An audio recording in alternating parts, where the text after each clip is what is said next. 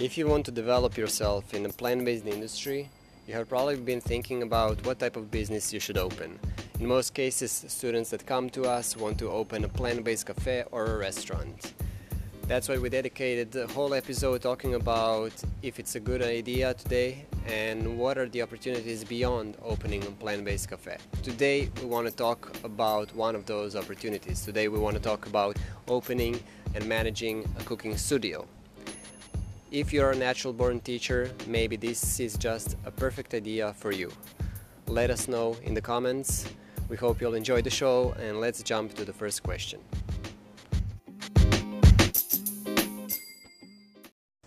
How would you describe or define a cooking studio, and what does it take to manage one? So, if you imagine that you are a cooking instructor, uh, exactly like a yoga instructor would work or own a yoga studio, or like a Zumba instructor would work in a fitness center, as like a, I don't know, a personal coach that would work uh, in a uh, fitness center as well. So for me, the idea is that as a cooking and especially plant-based instructor, but as a cooking instructor, the place where you work is either a cooking studio or a school. Mm-hmm. So a cooking studio means that you don't design recipe like you would design recipe for restaurants, mm-hmm. but you design an experience which is an interactive experience where you will have partly cooking demo, partly hands-on, mm-hmm. and this is also for you to establish how far you want to go to that aspect. And they will have uh, thematic topics, mm-hmm. and so you will define your curriculum. Yes. Not a menu, but a curriculum. And then you will have a schedule, a weekly schedule, where you would put the different slots, and people can book a slot, I don't know, one hour, two hours, three hours. You decide where they can come, and you uh, manage and you teach that experience. And uh, so, for me, for a plant-based instructor, it's closer to what are really your skill and uh, expertise than to open a cafe. Uh-huh. And what do you need to actually start with a cooking studio? What are the things that you have to focus on? So there is one tricky, very tricky part, which is the same as any cafe or restaurants, the facilities. Uh-huh. You need a good facility. But I would say the only difference compared to a restaurant is that you don't need to be on Main Street. Mm-hmm. You may have sometimes be close to it, but in, in like not... Uh, Still in the remote. It can be a bit remote, it can be next to a walking street, mm-hmm. but with less uh, activity because you want something peaceful and quiet, yes. but it's still easy to access. But you don't need to be visible from outside. So it can be also in an apartment. You have a cooking studio that can be uh, really in a studio, actually. Mm-hmm. And, uh, and then the second thing, once the location is kind of um, uh, spotted and, and, and decided, you need the equipment. Mm-hmm. And I would, I would separate in two. You have the equipment for your cooking studio. Okay. So... Uh, like oven, like some equipment that will be shared by all the students and the instructor. Okay. So this is the overall equipment, I would say, of the cooking studio. And then you have per station, if you have cooking station, meaning if your students, they have their own workstation, yes. then they need to have their own specific equipment, even if it's just small equipment. Uh, and then you have all the... Um, the bowls, uh, all the measuring uh, Spoons equipment, measuring cups, exactly, knives. Mm-hmm. And then you will have the plating also, mm-hmm. maybe a, a, a location for pictures and things like this. So mm-hmm. you need to really design to be a cooking studio, mm-hmm. and you need to define how many students you will accept in one session. Yes. And then design the experience to see how many hands-on you will have them to do, which will have an impact on how much uh, and how many equipment you need. And on the food cost in the end. And of course, yes, you need, um, your food cost will be defined on the, the type of experience and how many recipes you are going to do. One impact also of the food, of course, is that you need storage space yeah. for fresh ingredients like fridge, freezer, and then uh, dry storage for the dry uh, ingredients. Yes.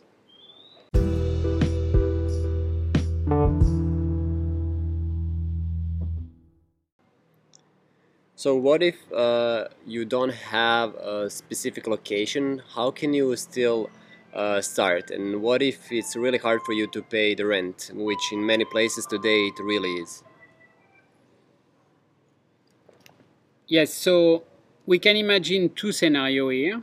One would be, indeed, as a cooking instructor, I, uh, I don't have already a place, or as you said, having a place would be too much of a cost. So the different alternatives possible are to do some pop-ups in a pre-existing cooking studio. Mm-hmm. You know someone, they have a cooking studio, they do something different, you come there, you check first that they have all the equipment you need, you see the arrangement with them regarding the ingredients, how the food cost will be managed. Normally there is a kind of share, whether they will pay you by the workshop or you will share the cost and then share the benefits. Mm-hmm. uh, this can be kind of flexible, but pop-up could be very good. Sometimes also you have some restaurants or places where out of their running hours or opening hours, I should say, mm-hmm. they will like to have some workshop. Very simple example, I'm a plant-based restaurant in Paris. I do most of my business during uh, lunchtime and then dinner. Mm-hmm. But then on the weekend, I would like to have a workshop around brunch. Yeah. So to do something to use my space in a different way and to make kind of an event. And attract new people, new customers. And indeed, to attract a new audience, new people that could be interested in what I'm doing. So that's an option. The other option would be to be a chef instructor during a retreat, whether mm-hmm. it's yoga retreat, if there is a dimension related to healthy food. Which is really popular today. Which is popular. You have to be super careful, now that's the project manager speaking, okay. about the logistic. Uh-huh. Because as you know, you need to make sure that there is a proper kitchen, you have a proper space to work, yes. you can storage the ingredients, uh, and you have the equipment that you need for workshop, or if there is not, it will be more a demo, so you need to know this in advance so you can adjust. But retreats could be a good option. You can also do uh, cooking demos. Mm-hmm. uh, sometimes uh, like uh, companies doing, uh, I don't know, high-speed blender, some type of equipment, mm-hmm. they may be interested, whether it's during an event or because they launch a new product or something, to organize some cooking demo. Mm-hmm. So that's something that you can do as well. And of course, uh, there is another uh, simple one, which is to be a chef instructor uh, in a cooking school. Exactly what we're doing. Yes, and I, I must say, uh, we have to be very honest, and we are grateful for this. Uh, it's really a huge difference to work in a professional kitchen. Yes. And to have a real facility which has been made as a professional kitchen, but also a classroom. And on top of this, we are staying in a resort. So this is uh, optimal condition, I would say, to work. Uh, but again, the message is also, uh, don't wait to find the perfect location, mm-hmm. start. That's why for me, pop-up, retreats, cooking demo, uh, even uh, so demonstration. You can do also a private dining, mm-hmm. where you do kind of chef table, but you show how is the assembling or the plating. So it is like a demo also at the same time. You integrate a, a chef tasting uh, menu or dinner with a kind of demo. Mm-hmm. And uh, this is very popular. This is nice because they get to see the behind the scene. Yeah. Even though, of course, they won't see all the preps done before. But they see the mise en place, they see the assembling. Sometimes you can be a bit more interactive. Something that I was doing that was super popular was uh, the Norimaki. Okay. I have all the mise en place, and I explain, and then people, they do their own. Uh, they so, make their own nori. Yes, they make their own nori. Uh, if you do vegan sushi, then you have uh, the different assembling method. Mm-hmm. And so this is fun because it's like a workshop, but the preps and the mise en place has been done, and people are just fun making their food, and after that to enjoy it. Yes.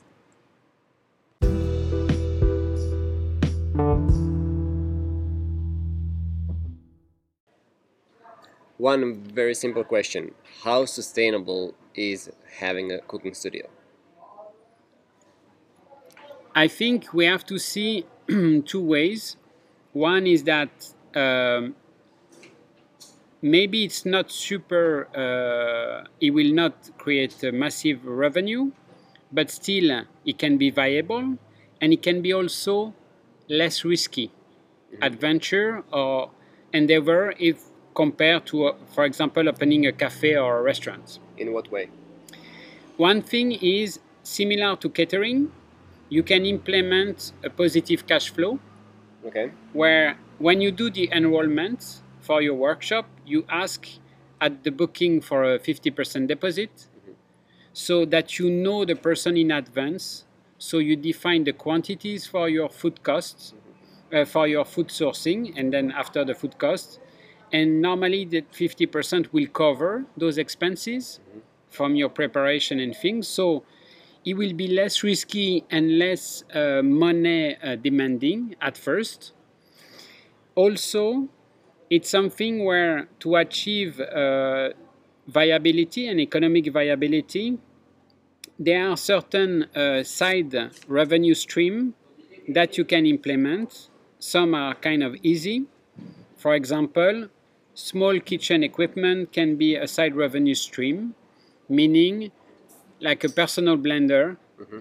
If I do a, a workshop on smoothie, I have very likelihood to be able to sell some. So you make partnership with the company that is actually producing the equipment. Yes, so the good thing for you would be, normally if you buy a bit more quantities, you can have a better price, mm-hmm. for you.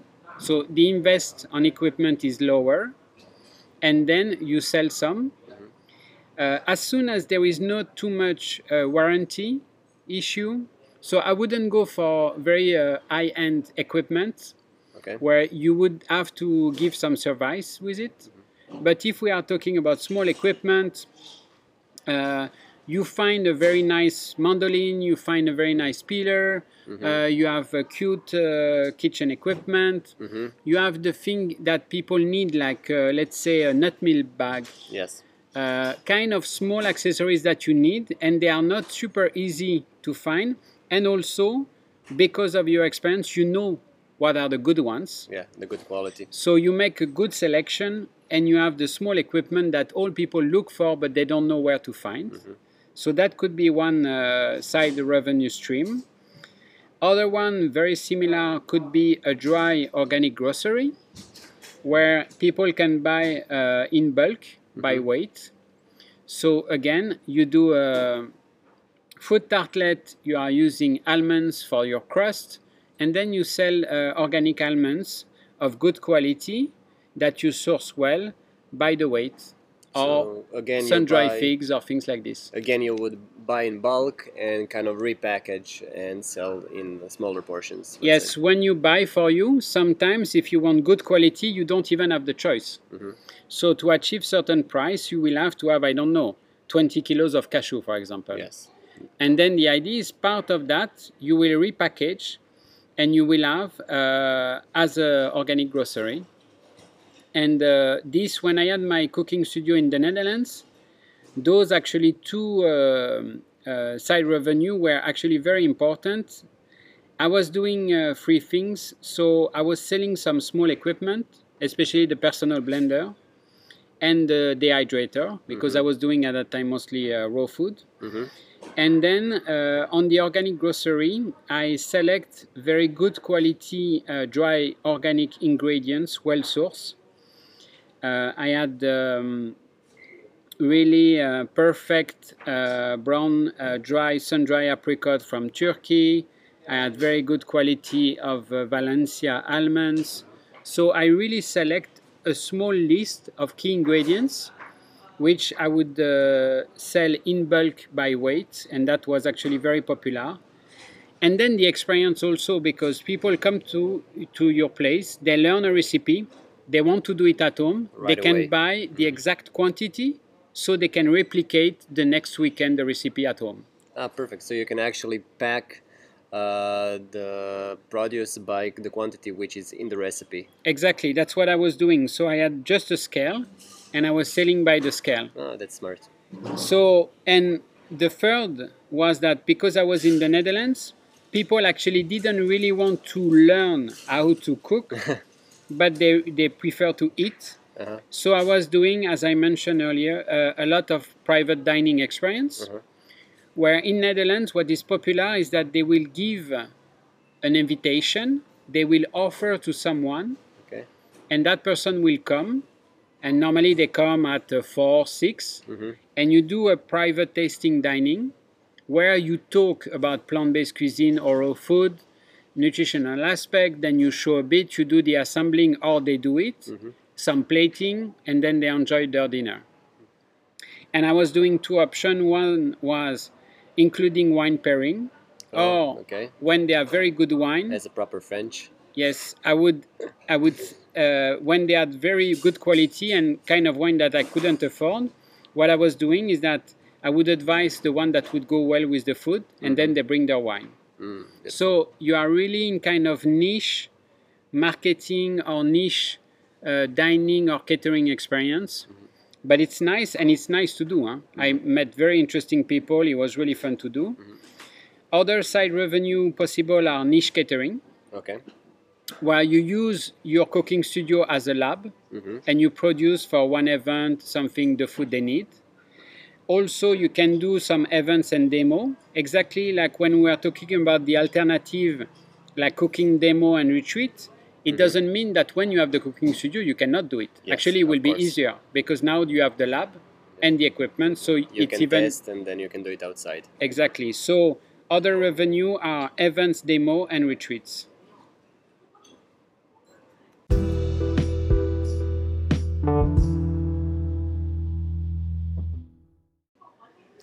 The main difference between a cooking school and a cooking studio is that in a cooking studio you're in most cases alone, or you maybe have one or two employees uh, to help you. Uh, so how to manage, uh, and because you have to be a studio manager at the same time, not just an instructor. So how do you manage the whole cooking studio and what do you need to focus on? By the way, um, you mentioned something. Sometimes you can do like a yoga instructor are doing. You can open a studio together with other cooking instructor, especially if they are different style. Mm-hmm. So then you will have an offering and a catalog that will be more open. Yes. And then you Versatile. will co you will co-share the costs and the expenses, and you will have each person based on their skill. One maybe is better in communication, one is good in organizing and logistics, so you will share the responsibilities of managing a studio. Okay. Because you're right, if you have a studio, then you have to manage it, uh, especially if you own it, meaning that, of course, the first thing would be to find the right spot, yes. which can be complicated. Then you have the interior design, mm-hmm. which also can be a challenge if it's not your party. And uh, you need also like pure uh, kitchen design kind of. So you need to have the spec and to know exactly what you want to do. And then after that, the enrollment exactly. and the booking, so mm-hmm. to say, will be on you. And uh, marketing as well in the end. And the marketing, especially, as I said, I think you need to have your own style, and that's something that we talk about the on the for any instructor in the instructor training is that you need to make it kind of unique and remarkable. Mm-hmm. So, for example, if I'm really into plant-based cuisine for active lifestyle, that's my kind of signature. Mm-hmm. It's always better that you can explain simply what your, is your type of food. okay. What is your interest in. It will help to define what is your audience. Mm-hmm. Then, as you were mentioning uh, on the online communication for Instagram, what is your, from this you can deduct what is your minimal viable audience. Yes. You find the best way to reach that audience. And then indeed, the, the big issue today is the conversion rate, mm-hmm. meaning most people will tell you, oh, it's fantastic, you open your cooking studio, Ivor, so great, I will be every Saturday. I don't want to bother you too much, but I will be every day. Yes, yes. You launch the event and nobody comes. Nobody comes. It's the same thing with the restaurant. Exactly. So when we are talking about the audience, we are talking about people who will pay for what you do. Yes. That's why also sometimes it's better to start with pop-up to make sure and to have a simple way to verify that you have what I would call a true audience, mm-hmm. meaning an audience that knows what you are doing, mm-hmm. understand, and support by paying the right price. And follow you wherever you go with pop-ups. They will follow you, and then you can build up a demand. You can meet also people while doing things on retreat and some events, like we were talking about the dining experience. Uh, and I think the studio is really kind of the accomplishment, mm-hmm. in the sense that, yes, you will have more responsibilities, and you will have the communication and the organization and the coordination to manage.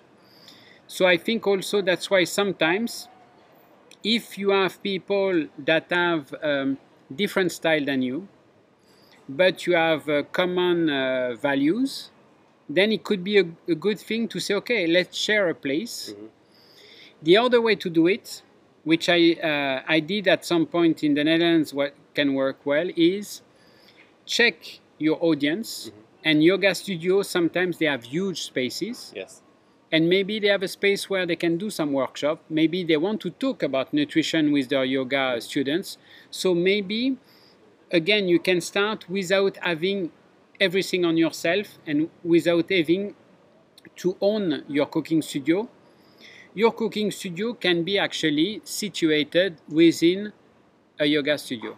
Mm-hmm. So it is kind of, uh, we have that kind of Kaizen philosophy again. So you have the small steps, you start small, you gather the audience, you collect the money, and then you go to the next step where you can actually open your own. And you learn by doing each step. The most important thing. Yeah. So you learn by doing a short demo, you learn by uh, adapting to any setting. You learn by doing three-hour workshop, then you can do more retreat, so longer duration. So in, indeed, by doing, uh, you will learn, and then you will find. The mistake would be to set up everything without knowing an audience, if there is, and without knowing how to teach. That would be the mistake.